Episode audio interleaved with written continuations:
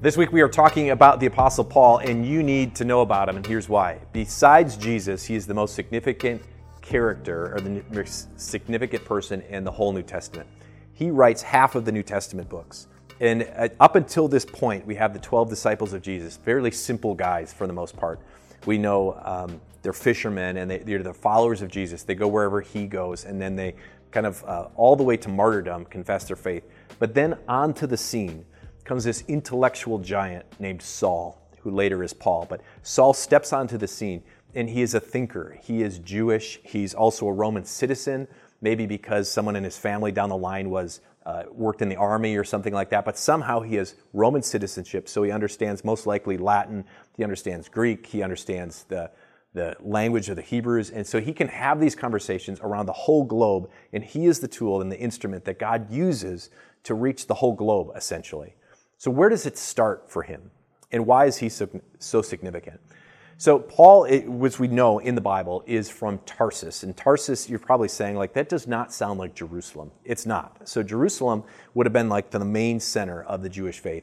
And they had the diaspora, as they call it. So, people went out all to these different nations, and they would set up their own churches and their own synagogues in these small towns. So, when you hear about it in the New Testament, Paul went and he preached at the synagogue. This would have been kind of a small Jewish community that was there. Now, if you're not inside the temple of Jerusalem, here's the situation. You are no longer um, around the scriptures in that way. You had to work somewhere else. And so they did that in these synagogues and they would study the first five books of the Bible, the Torah.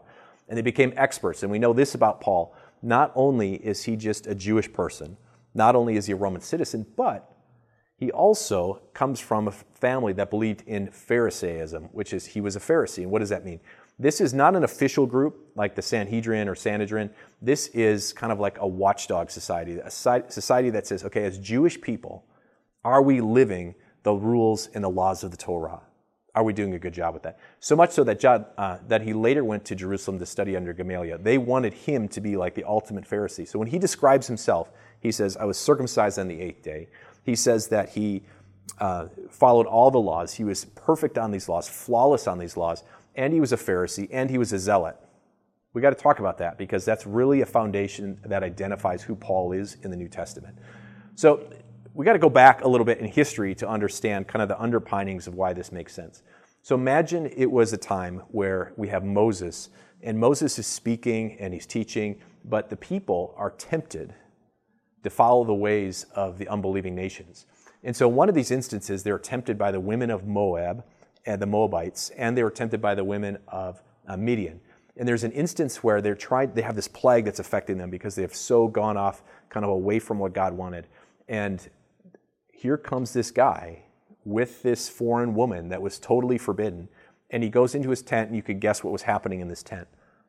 Well, a guy named Phineas takes his spear goes to the tent and puts it through both of them. And you're like, okay, that's pretty zealous. Well, he is a hero. The plague stops, and everyone recognizes that with zealousness often comes this idea of violence. Speed ahead about 1300 years, and it's the year 167 BC. There's a guy named, he's the emperor, Antiochus Epiphanes, and he has this idea that no longer are we going to allow Jewish freedom of religion in any way. Instead, you only can sacrifice to Zeus. So they go in, they totally sack Jerusalem, and they kind of take the temple and they sacrifice literally a pig, an unclean animal, on the altar. This so incenses, this so incenses the people of Jerusalem, the, the good, solid Pharisees and the people that said, we have to stick trick, uh, true to God's word, that we have a revolt in the Maccabean revolt, and the main player in that is a guy named Judas Maccabeus, inspired by his father, who killed a priest who was about to do an unclean sacrifice on the altar. Inspired by his father, Judas Maccabeus, the hammer, leads them to freedom and eventually cleanses the temple. Why does this all matter?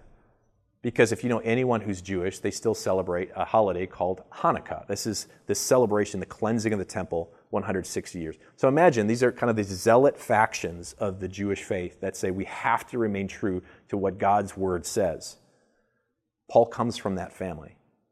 So much so that it influences the way that he looks at things. So we're going to talk about that tomorrow. But before we get to that, I think there's a couple takeaways.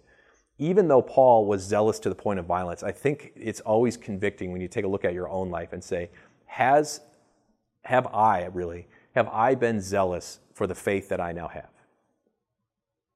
Have I let Christ dwell in me and, and have I understood and spent time in His Word so much so that I say people have to know about it because God's Word matters? Or have I become indifferent, like the Hellenistic Jews at the time of the Maccabees or the, the Israelites at the time of Phineas? Or a lot of the Jews at the time of Paul? Second question, I think, is this Have I looked inside to say, God, I need time in this word to change not just a nation, but to change me? And it starts with simple steps God, what do you say about my life? What you say about my life is true. Help me find my value in Christ and help me move forward with a passion that says the world needs to know about you because they don't know you yet. Let's pray. Heavenly Father, Son, and Holy Spirit, we, we look at Paul and we're overwhelmed, really. His life itself is convicting because we see the passion that he has, the desire that he has to be the best Christian he can be. But he finds, it seems early on, his value in what he has done. Help us not find value in what we've done, but find value in what you have accomplished. We ask this in your name. Amen.